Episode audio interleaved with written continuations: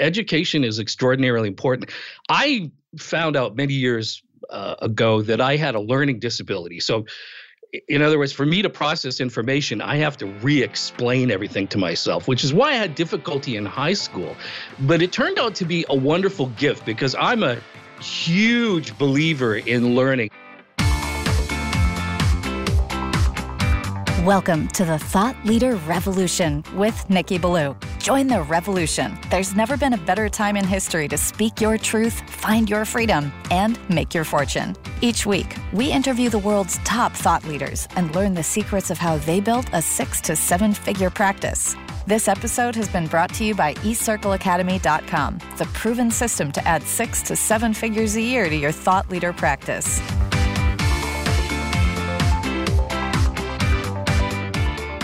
Welcome to another exciting episode of the podcast, The Thought Leader Revolution. I'm your host, Nicky Billou, and boy, do we have an amazing guest lined up for you today.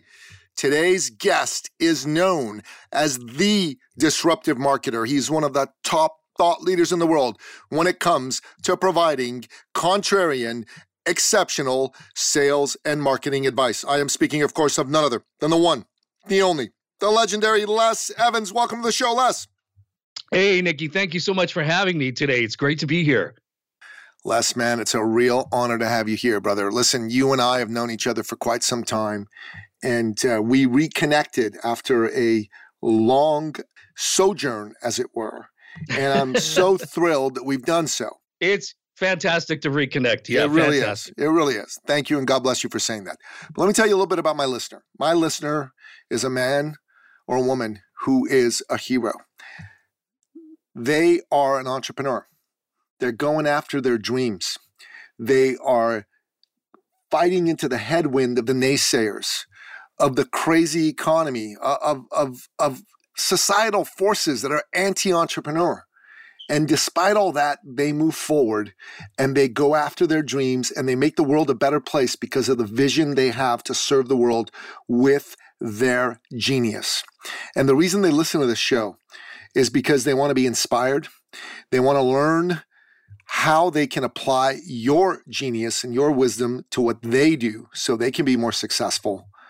And they want to feel like they're part of a community and part of a movement. So that's why they listen to this show. But before they can open their hearts to you, man, they got to get to know you. So tell us your backstory. How'd you get to be the great Les Evans?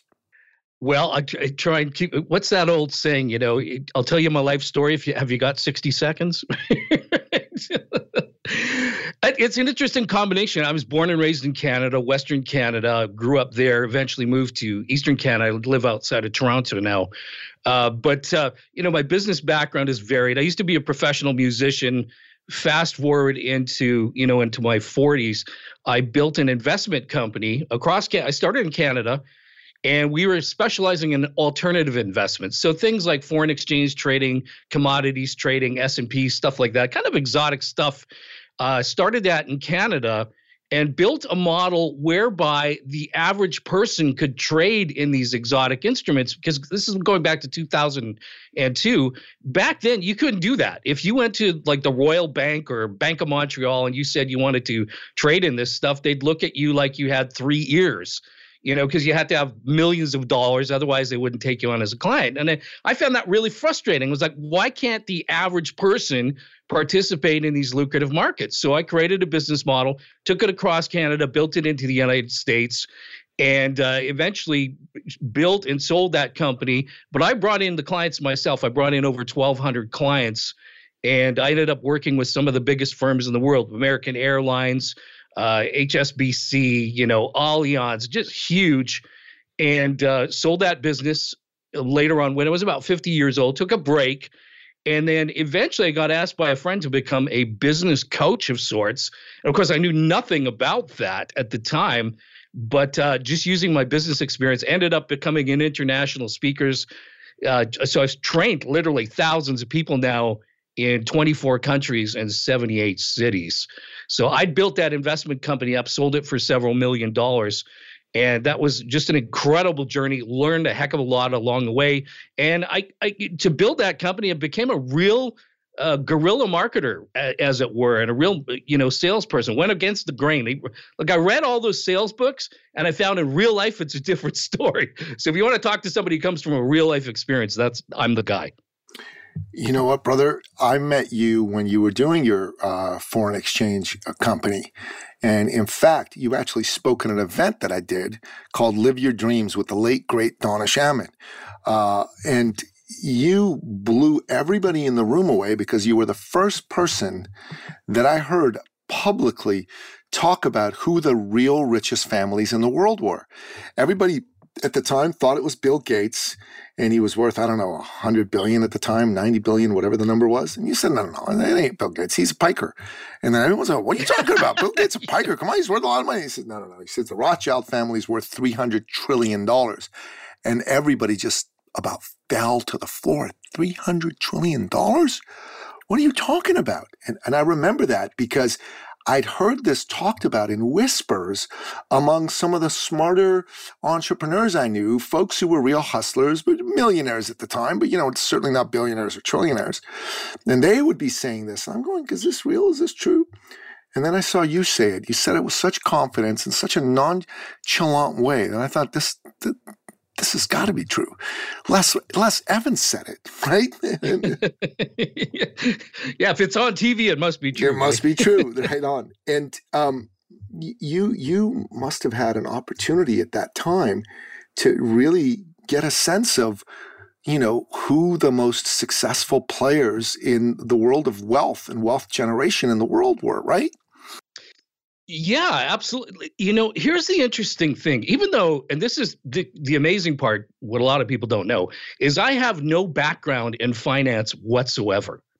But what I what I learned playing as a music a professional musician years ago is if you want to build a great band, you should be the worst guy in the band. So you surround yourself with people who can fill out your weaknesses. I've I've always been a like I I can play guitar. I'm not a great guitar player. I'm a damn good drummer, pretty good singer, but I surrounded myself with people who could fill in the blank. So, long story short, the way I built that company is I knew what product I wanted to offer to the public, and I just had to find. I knew how to sell it.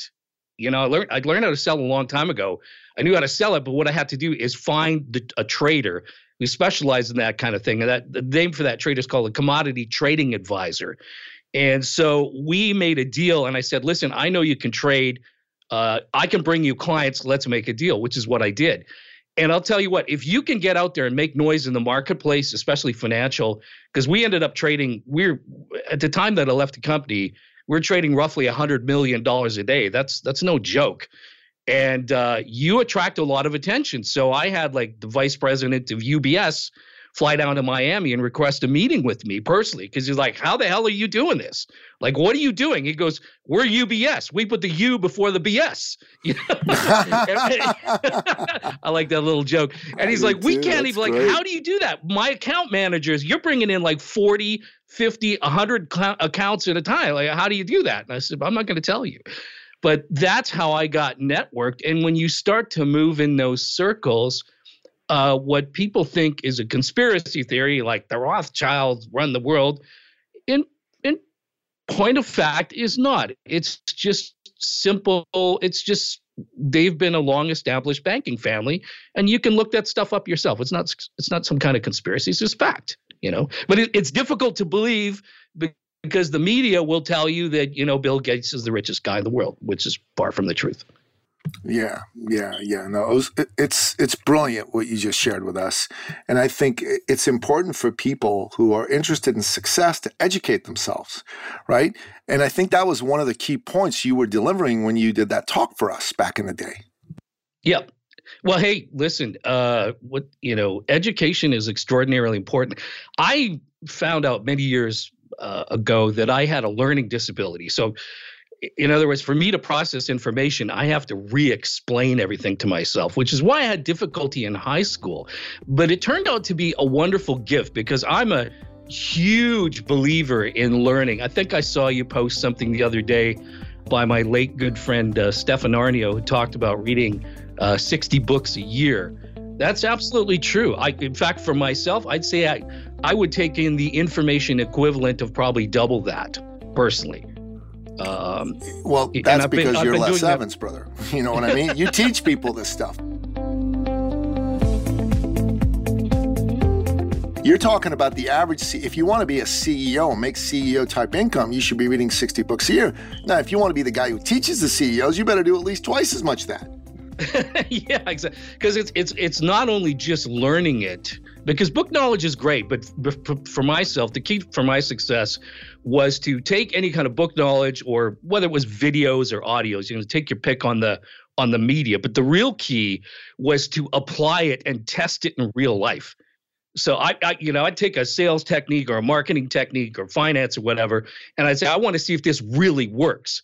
So everything, you know, when I got into being, say, a coach, for example, which is uh, only in my 50s did I start teaching and coaching people. I've never done that before because I felt I had to. There's a lot of people out there coaching in their 20s. I'm like, what are you coaching on? You haven't lived yet. you know, so um, that's probably I, the signature line of this uh, episode today. What are you coaching on? You haven't lived yet. So many people should should heed what you just said, don't you think? Well, listen, for me as a as a I know this word is overused, but as an integrity thing, which means wholeness and oneness, I wanted to be able to walk the talk. So, you know, one of the agreements I made with myself, it, not with an organization, not with the clients, with myself, I said, if I'm going to teach, people are putting their lives in my hands, so to speak, their business lives, and some sometimes their personal lives, even you know, because coaching can get pretty in depth, as you know.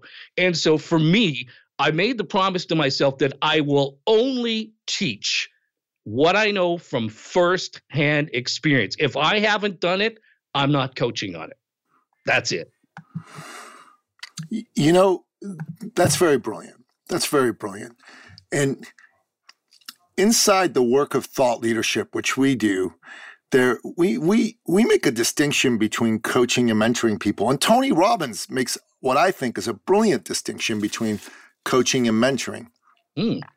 So here's how he does it. He says, look, a mentor is someone who's been there, done that, right? You want a mentor because they can dig into their experience and and bring something out and say, hey, you know, this issue you're facing, I faced it. This is how I dealt with it. This is how you should deal with it. Mm-hmm. But he said, a coach isn't necessarily someone who's been there, done that. A coach is somebody who has a skill set that allows them to look into your blind spot where you're not seeing and allows them to show that blind spot to you and shine a light on it and say, hey, this is why you're not getting further ahead.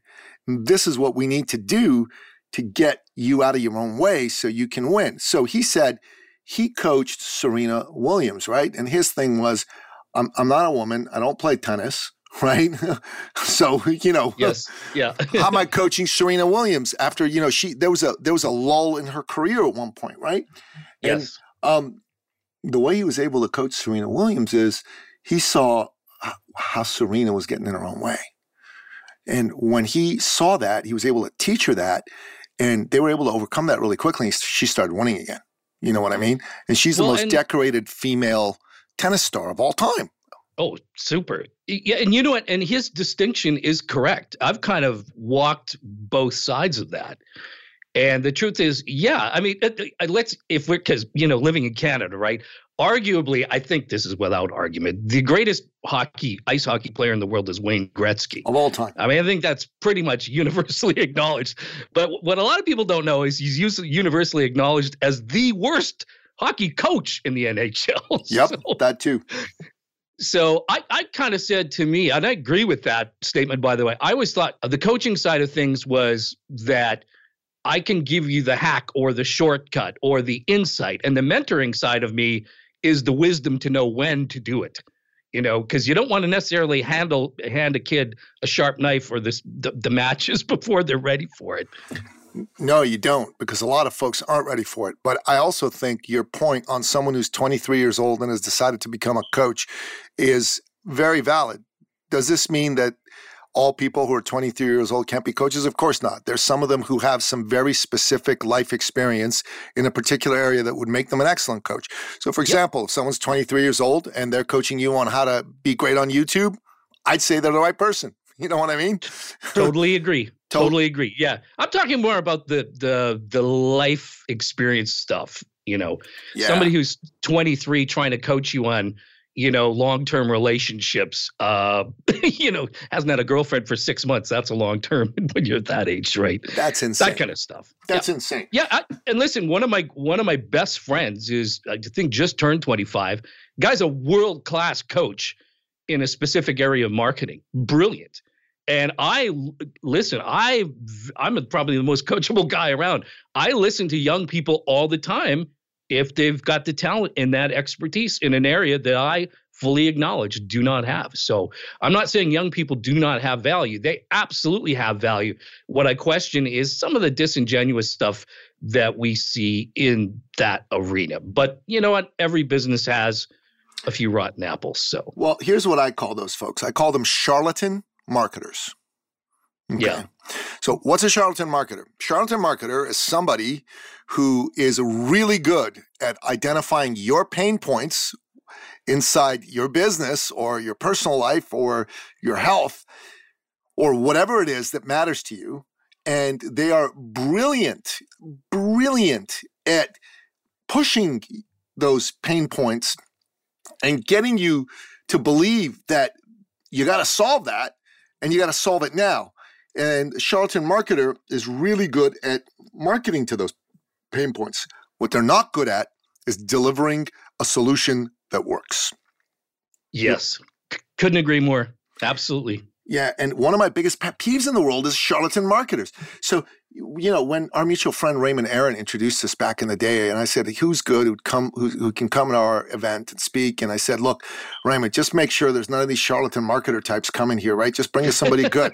and he says, "No, no, Les is the real deal bring in Les. You're going to be happy. I said, okay, great. And I saw that he was right. You were the real deal. But I've run into so many charlatan marketers. Some of the biggest names in industry are charlatan marketers. yeah, you hear that deep sigh. I listen, I couldn't agree more. And you know what? What is troublesome, I guess, is bothersome. I feel badly for the public.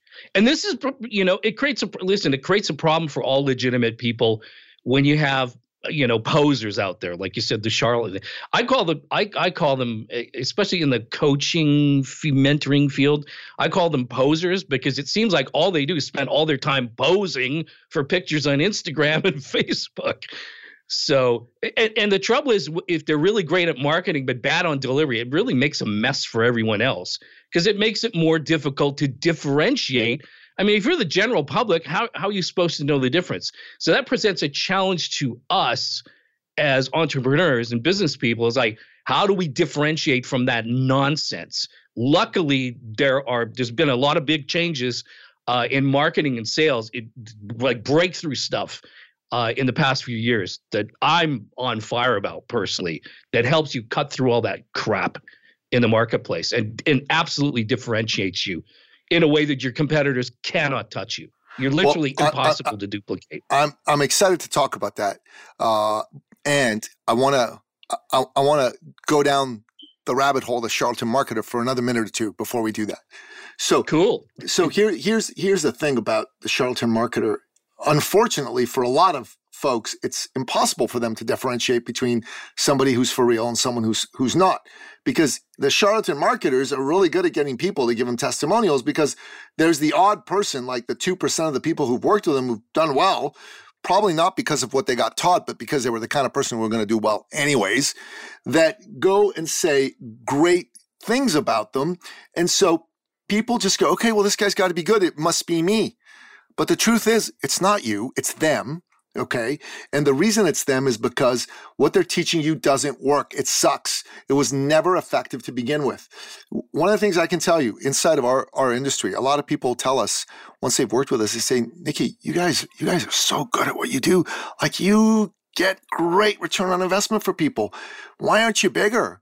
And, you know, we do well, but I want to be bigger. And one of the key one of the key things that I have yet to fully crack the code on is how to be known for being steak. Because we are steak. We're not at all sizzle. We got to have some sizzle around our steak. So people are mm. going to see that sizzle and go, man, let me, let me have some of that sizzly steak. And then they bite into it and they go, mm, that's good. Versus these charlatan marketers who are, oh, let me have some of that sizzly steak. And they bite into it and there's nothing there. There's just the sizzle and their mouth burns. Well, you know. so this is a good segue into you talking about what you wanted to talk about. Well, yeah, it is, and let me just let me let me say that for for all of you out there that are the best kept secret in the world, you know, you're not only the greatest at what you do, but you're the best kept secret in the world.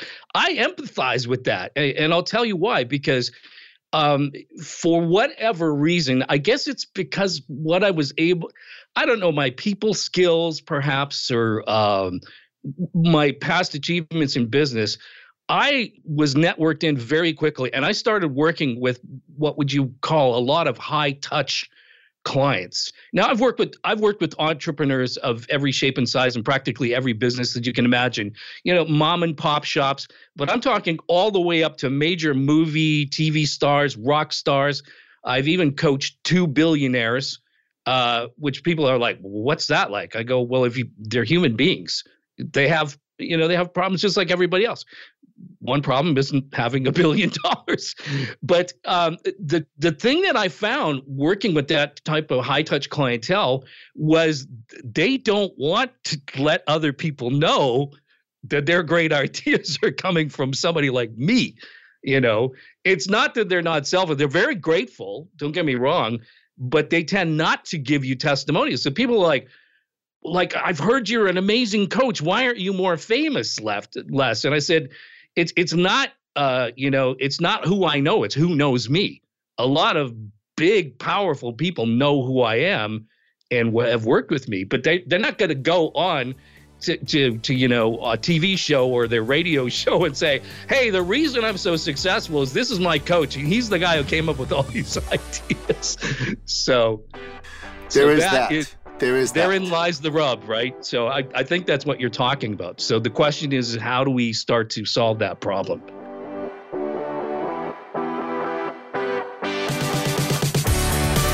Yeah, I, I think that's very important. Um, there is definitely that. So back when I was a fitness trainer, uh, you know, I used to coach Raymond Aaron. Raymond never had a problem letting people know I was his coach because I helped him get to the North Pole. So yeah, he, he right. would he would tell people that all the time. Um, I uh, used to go speak to CEO groups. I had a brand called the CEO Health Coach. I had clients left and right. It was great. Okay. But when I decided to move on from that world into the world I'm in now, I still have lots of clients. I'm a people guy. I talk to people all the time. I'm always pitching, never bitching, to quote my great friend Wayne Allyn Root. And so I get lots of clients, but I got to tell you, I know I could have 200 times as many people working with us. We could grow into a massive company if we crack this code because we have something that very few people have, and we actually care about people. But like you say, a lot of the folks I work with, a lot of the higher level folks I work with, they aren't exactly ready to let the world know that we work with them. So we got to find a way around that. So that's a nice segue into what you've discovered helps people yeah. Overcome this problem. So let's get into it, shall we? All right. I love it. This is by the way, this has been um, I gotta tell you, I'm really enjoying myself here today. This is a a spirited and lively thing. And uh, yeah, speaking of Wayne Allyn Root, Wayne's a terrific guy. I've had the opportunity yeah, to work with him several times. Have you? Yeah, he's a good guy. I'm thinking of uh, we're actually talking about doing a couple things together. His episode's coming out in a couple weeks, so I'm excited about that. Oh, cool. Yeah, I, I, loved hanging out with him. We we worked together really well and uh, see eye to eye on a lot of stuff. So I, I can totally see that. Yeah, I can totally see that. Just like you and I do.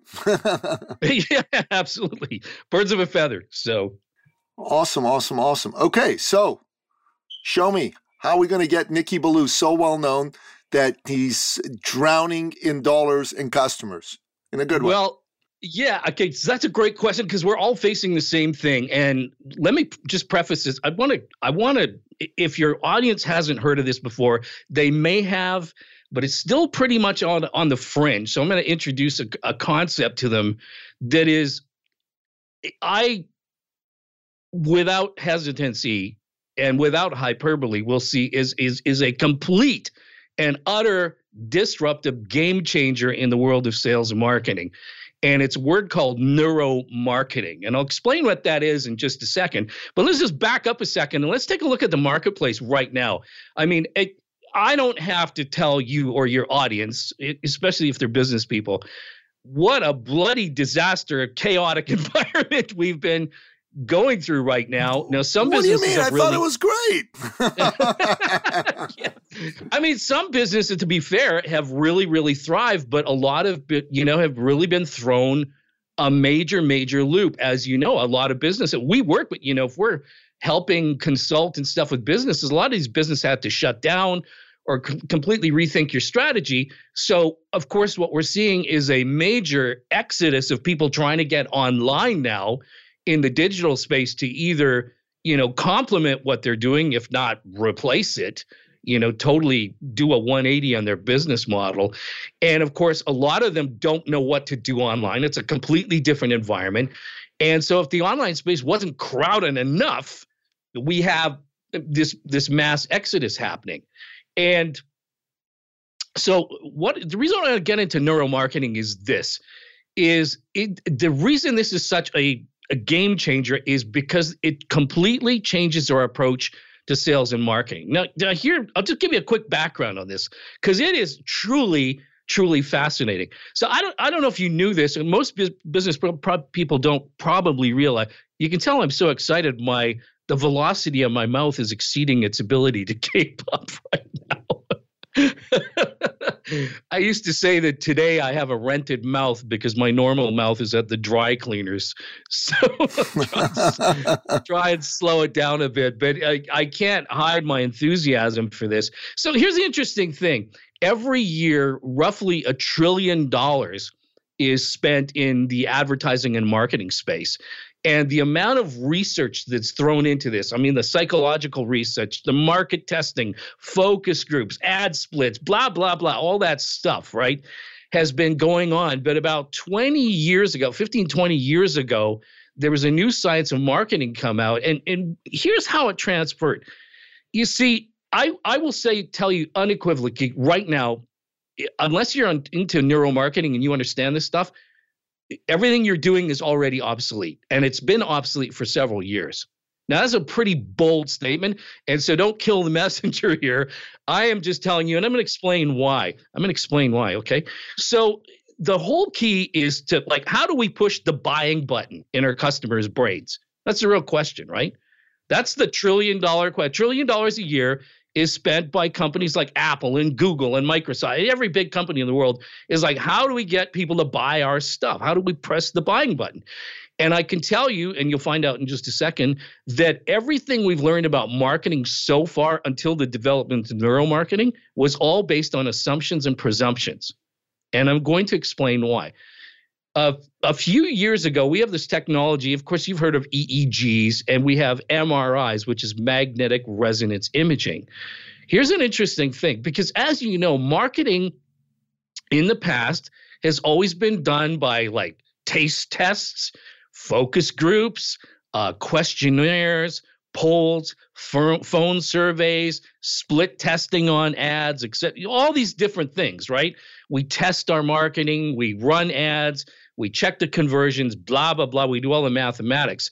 But the challenge is, and this is what was found, is that when they started hooking people's brains up to an MRI, they could start to see what part of the brain was responding to a particular ad versus guessing or and i'll give you a really famous example I, am old enough to remember when they had the pepsi taste challenges oh yeah you remember that too. pepsi taste test totally do totally do okay i took and part in so, it i think uh, yeah, I think everybody did.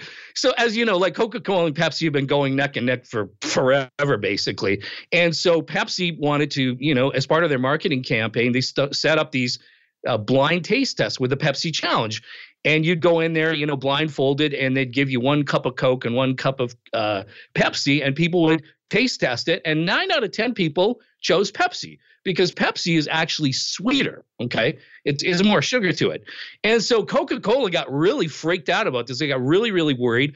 And so they decided, well, the solution was we've got, we've got a, you know, Coca Cola, the formula is 100 years old. I guess we got to get with the times. We got to add more sugar. And so they added more sugar to their product and they, they literally cut out the old Coke, gone forever, and they replaced it with the the new, new Coke. Coke right? I'm starting to sound like a drug dealer here. yeah, I know, right? And and the new Coke was an absolute disaster because the the the people that bought the old Coke are like, what the hell did you do with my Coca Cola? And I hate this, and it's sweet, and da da da. And so here's what happened. Here's what happened when they were able to hook uh, people's like wire people's brains up with all the sensors and put them in an MRI. They would flash the Pepsi logo in front of a person and then they'd switch the image and flash the image of Coca Cola. When Coca Cola was flashed, the image, like a, a Coca Cola can, the brain lit up in the reward center of the brain. And what they found was that there was a specific part of the brain that was the buying brain, and they had no clue before. And I'm going to tell you what it is right now. 95% of all buying decisions are made in the subconscious mind. I'm going to repeat that again. 95% of all buying decisions, sales decisions, are all made in the subconscious mind. Now, what do I mean by that? If you take a little simple brain model and you split it apart, our brains have three main components. We have the big the big thinking, the logical part that's the front of your forehead, the neocortex. That's the brain that has, you know, that's the brain that can do the calculus. It does all the science. It makes all the logical decisions. It's the brain that needs all the technical details and information and specs and blah, blah, blah, all the accounting and all that stuff. Then we have the second part of our brain, which is the mammalian brain, which is our thinking, or rather, our feeling emotional brain. So, like your creative stuff, that's all coming from that side. Your emotional side, that's coming from that. And then in the middle of the brain, is what they sometimes call the reptilian brain. It's it's called the amygdala if you want the formal scientific name for it. It's the primitive brain. That brain is like, you know, 500,000 years old or whatever it is and it goes on intuition and it's it's very much wired for survival. So here's the interesting thing. When we've been taught in sales, if you've been taught traditional selling, it goes something like this. It's pretty much straight line selling, right? So you have to get the customer's attention and then you have to ply them with features and benefits and make sure they're emotionally engaged and then give them all the need to know facts and figures to, you know, all the logical stuff to justify the decision. And you got to close, close, close, right? mm-hmm. Wrong. Wrong because if all you're doing is engaging the emotional brain and all you're doing is talking about f- features and benefits and giving facts and figures, each brain has its own language. So the the the thinking brain wants facts and figures, the emotional brain wants emotional engagement, and those things are necessary, but they only account for 5% of what triggers the sale. What the primitive brain wants is totally different. The primitive brain loves anything that has to do with survival. And the primitive brain instantly makes an assessment of you without thinking, it's subconscious. Are you a friend or are you an enemy? Are you going to bring something to the table or are you going to take something off of my table? And so each one of these brains speaks a different language. Now, if you really want to throw a wrench into this stuff, Nicky, here's where it gets really miserable. And then you go, oh my God, how are we supposed to figure this stuff out? The the three brains don't talk to each other. So here's what happens. If you so the all buying is made 95% of the buying decisions is made in the subconscious mind, okay? So if you ask somebody how they felt about their purchase, they're going to give you a bunch of feelings. But that's not why they bought.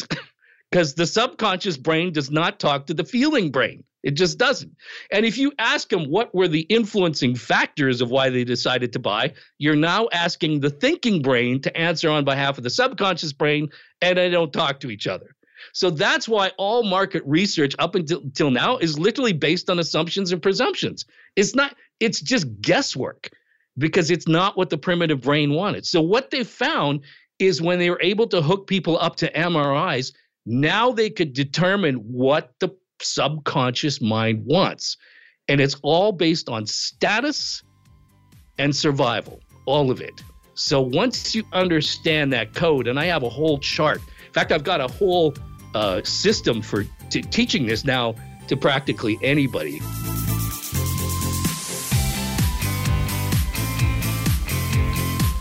Have I lost you so far? Is it so far so good? It's awesome, man. Keep going. It's keep, cool stuff, isn't it? Keep going. Once you finish explaining it all, we're going to do a little case study on me. So let's go for it. That's how we're going to okay, get people cool. excited about this. Okay, so let me. I'm going to tell you how powerful it. Now, it, unless you're a real geek nerd like I am, the that I read, I got introduced to neuromarketing. Um, well, I first sort of heard of it about seven years ago. It's because it's been around 15, 20 years roughly. And then I met a gentleman, good friend of mine now, who's who's an authority on it. But he teaches at he teaches uh, he's a professor at, uh, in the um, University of Melbourne actually. So he teaches this stuff, but it's very high level. It's very technical stuff. So if your companies like Apple and Google and stuff, we're talking they spend millions on this stuff, and it's very high tech and it's very sophisticated, and very cons- frankly not applicable to most entrepreneurs. But the other portion of neuromarketing is very applicable and very actionable for entrepreneurs. And what I had to do, and this is what I discovered kind of on my journey, there are specific firms who do this stuff, but they only work with the billion dollar companies. That's it. I I don't think I've found I've maybe found one other person who, like myself, actually understands and how to apply understands it well enough and how to apply it in in simple basic actionable items things that you can do as an entrepreneur that you can apply right away that's going to increase your sales if that makes sense it totally makes so, sense so and it took i got to be honest with you it's t- taken me almost two years to kind of crack the code and simplify this stuff because most of it's so high tech and theoretical. I'm like, no, no, no, don't give me theory. I can, and, and the beauty of it is, was I field tested this stuff. In fact, I was using neuromarketing techniques before I was even using uh, knowing what I was doing uh, several years ago, including you know speaking from the stage. So this is, like I said, an incredible game changer. And interestingly enough, I was on a clubhouse chat, you know, one of those rooms because uh, clubhouse is a big deal now. Uh, the other day, and there was a lady, yet to be on it, by the way, but uh, yeah, I have mixed feelings, but so this was a kind of a marketing room, and there was a gal on there, very highly educated. I could tell by her lexicon and her vocabulary that she was really formally trained in marketing. And the first thing she gets on there says, "Well, you know, the first thing we do is we analyze uh, the customer's needs and wants, and, and we focus on features as benefits." And I was like, "Lady, you are so behind the times already. You have no idea." Yeah, features and benefits are important, but th- the neuro stuff cuts right to the chase.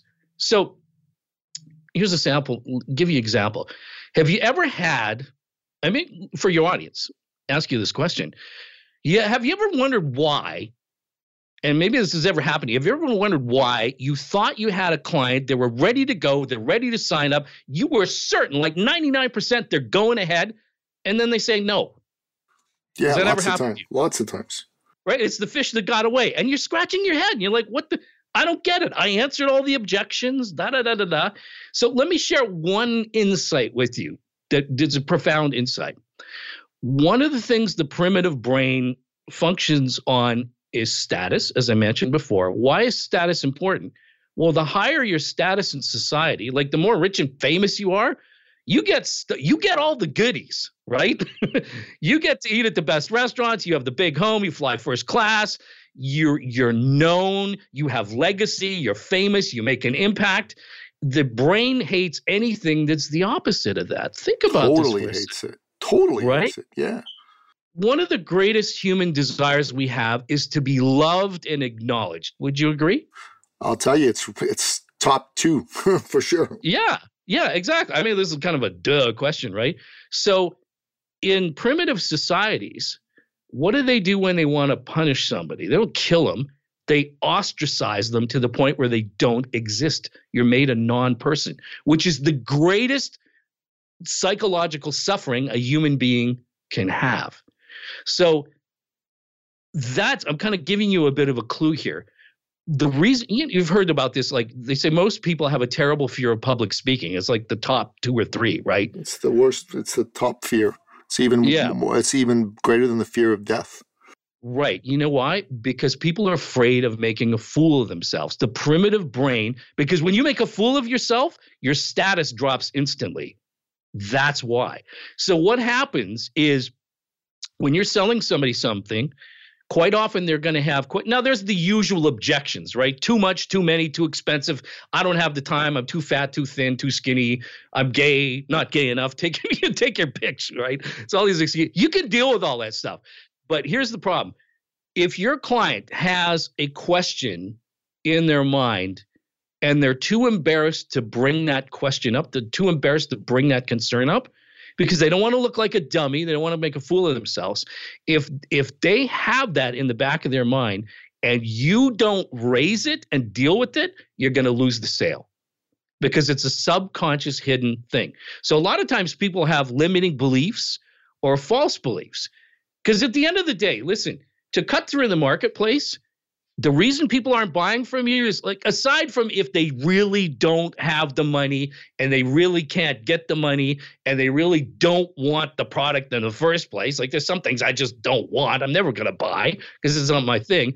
Aside from all that stuff if if a sale is possible to be made with that client in other words they're qualified et cetera et cetera the only reason you're not selling is because they don't believe you they don't either believe you, they either don't trust you or they don't believe in themselves and they don't trust themselves. They might, you know, you might say, well, that'll work for you, but I don't think it's going to work for me. So we run into the subconscious mind is really good at holding presuppositions and false beliefs and even limiting beliefs. You know, and if you don't deal with that stuff, and there's a method, the beauty of it is there's a methodology for dealing with that. And once you learn that methodology, you just blow past your competitors like they're standing still because they don't know this stuff. That's just one of the little things that neuromarketing allows you to do.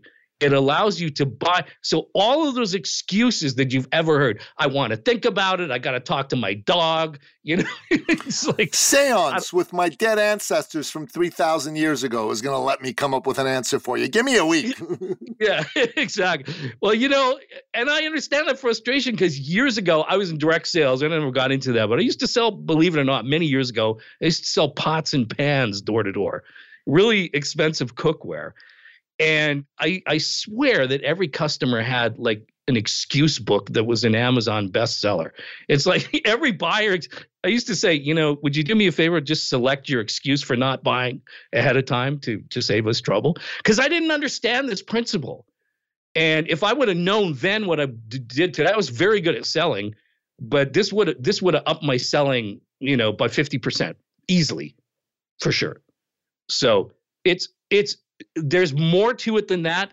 I'm just kind of giving you one little tool, but just understanding how to deal with limiting or false beliefs will immediately increase your sales and set you apart immediately.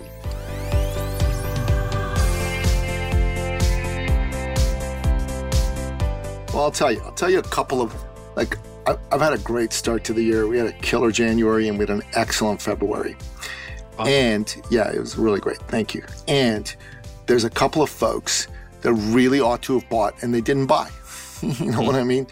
Now, there's one program I have for thought leaders called the eCircle Academy Thought Leader Immersion Workshop. Okay. And there's these two young men, they're out of Malta. They have a specific program for dancers. They teach dancers about health and fitness and getting stronger and stuff like that. So they need me. They can use me. I can take them to the next level. They're doing so many things incorrectly that I can very quickly show them how to do it right and take advantage of it. And they wanted to think about it, and they really shouldn't have had to think about it.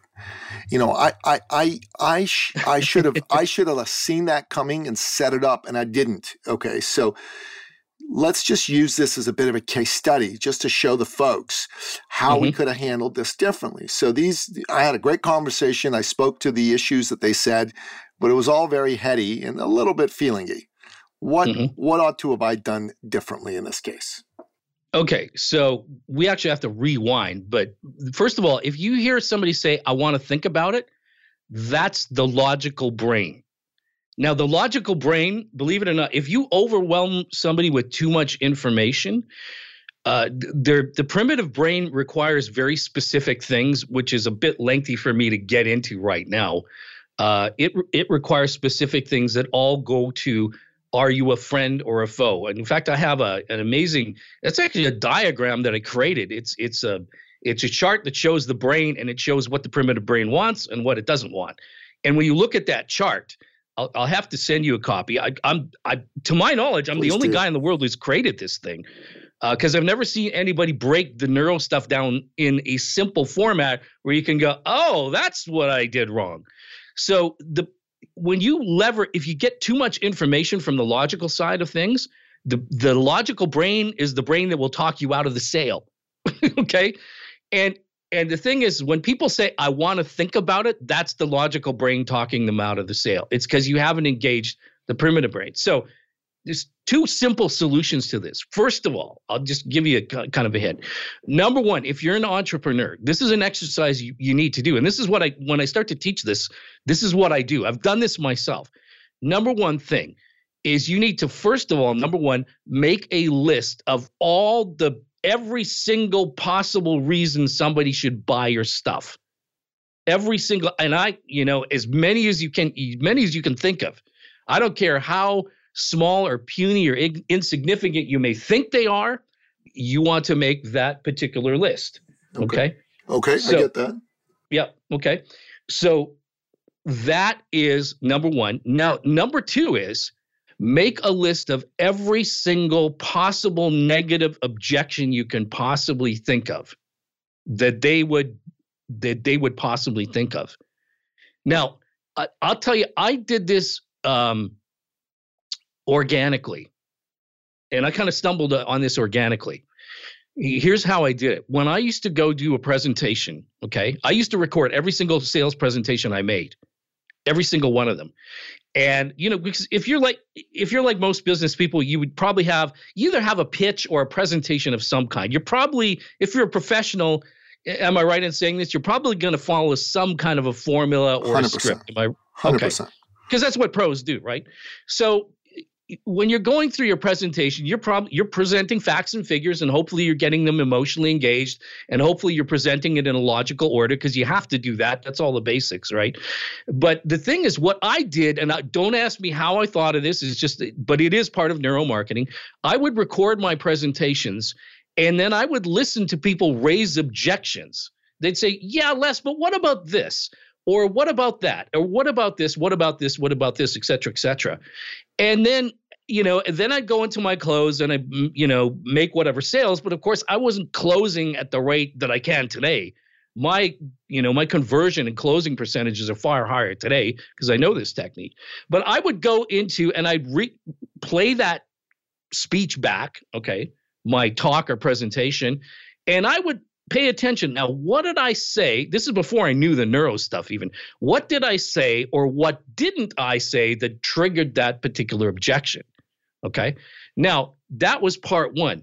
Part two was this because if you ask your clients, like you, if you go and ask these guys, well, hey, I'm just curious why you didn't buy, they're probably going to respond from the logical brain, and that's not going to give you the answer that you want. See, because the primitive brain is wired to detect threats, and people people are afraid of being sold, right? You know that adage. They want to buy, but they're afraid of being sold. So one of the things I noticed, Nicky, is like if I was at a conference, for example, like the one I spoke at at yours, not everybody buys. But if I if I was outside of the room and then people would come to talk to me, and now they there's the sales pressure has been removed, they would talk and ask me all sorts of questions that they didn't want to raise in front of the room. And I kept my recorder going. So I would record those conversations. And pretty soon, those hidden objections, those limiting or false beliefs. Like somebody might say, because I was in Forex, they're like, um, you know, I, you, I thought, I thought foreign exchange was a scam. Only big banks can do that. Okay. So, but nobody would, you know, nobody want to accuse me of being a scammer in front of 500 people. They're not going to do that. But, but they have, it's a legitimate objection because they're going, I don't know if I trust this guy. I don't know if I believe this guy. Does that make sense? So that was one of those hidden subconscious things that they were thinking. Now, if I would have raised that objection from the stage, if I would have said, for example, and this is one of my favorite neuromarketing phrases, you may be thinking, now, ladies and gentlemen, you may be thinking, or I will say to a client, now, you know, I know what you're thinking. I know what you're thinking. You're thinking, hey, wait a second. I thought only the big banks could do this stuff, right? So anybody who's promoting this stuff must be a scammer. Isn't that what you're thinking? And everybody would nod their heads. Because now I've brought out the 800 pound gorilla. I've brought out the elephant in the room. And traditional sales and marketing with you, well, don't don't raise anything negative. You know, don't raise negative stuff. It's not being negative. You if you don't address this stuff, it's always about belief and trust. So there's several things we can do to put into our presentations and address those things. But the first things you have to do is, like I said, number one is put down every single reason someone would buy. And then number two, list every single thing you can think of why they didn't buy. And then in every presentation you're at, the or pitch you're doing is to be self-aware and really pay attention to see where that gap is. Now, I can tell you using my little system and formula here that you can pretty much anticipate any of that stuff because people have cognitive biases. For example, here's a simple one. They might think, well, that'll work. That's great for you, Nicky. I can see that'll work for you, but I can't see that working for me. See, and there's if you haven't solved that issue, which means I believe it'll work for you, but I don't believe it'll work for me. That's a hidden subconscious thing. And so you have to create the belief that yes, it will work for them. And if you haven't, like, you can prove all the live long day that, hey, it's working for me. Look at what I've done. It's working on our business. It's worked for this guy. But if you haven't created the belief in them that it'll work for them personally, you're going to lose the sale and you're going to hear, well, I need to think about it. Does that make sense? Totally makes sense. Totally makes sense. This is brilliant, brilliant stuff. So, Les, um, we're going to have to have you back on the show because there's a lot more we can delve into and chat about. But let's do this right now. How do people get a hold of you if they're interested in the concepts you're talking about? How do they engage with all this? Do you have a website? Do you have an email address? What's the best way? Yeah, I have an email address. You can use my personal email if, if you'd like. It's very simple. It's just lesis at iCloud.com, L E S I S. It's nice and neat and short. I love I'm it. Also, yeah, I'm also on social media. Like you'll find me on, I'm on Facebook, big group on there. Uh, that's Les Evans Official, all one word. Word. Same thing on Instagram, Les Evans Official. Um, I'm also on LinkedIn, buried in there someplace. I don't have a I don't have a website. I haven't had a website in years, to be honest with you, because people just pretty much all the business I've gotten has been by referrals and through through reputation and having conversations like this. You know, you really if you're there's another differentiating factor. If you're the real deal, like we're talking about earlier on this call, that and I'd hate to use that word authenticity. There's going to be the ring of truth. You're this is the interesting thing about the primitive brain. The primitive brain actually makes the buying decision about 10 seconds before the person actually says yes verbally. Like it's always way ahead of the game. And if you truly know your stuff and you can apply these techniques, you're going to see you're going to see a dramatic difference. It's it's not you, Nicky, that's failing. It's just that we haven't had the understanding of what is the specific language that this primitive brain needs to make these decisions. And there's many components to that, but the beauty of it is you can implement just you don't have to implement all of them. You can implement one, two or three, but I will tell you from personal experience this is the reason it's important as we as we close out. If you noticed, and I predicted this a year ago, I said when this whole COVID thing hit, I said we're going to see an apocalypse of trust And, and that's truly come true because yeah, it is.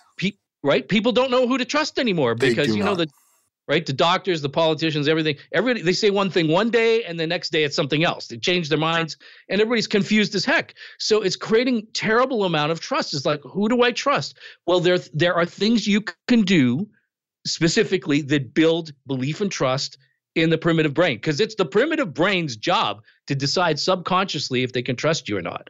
So there are very specific things you can do to do that, particularly in a climate of fear, which I would say I think everybody agree that the world is very fearful right now and you have to fear is a product of the primitive brain.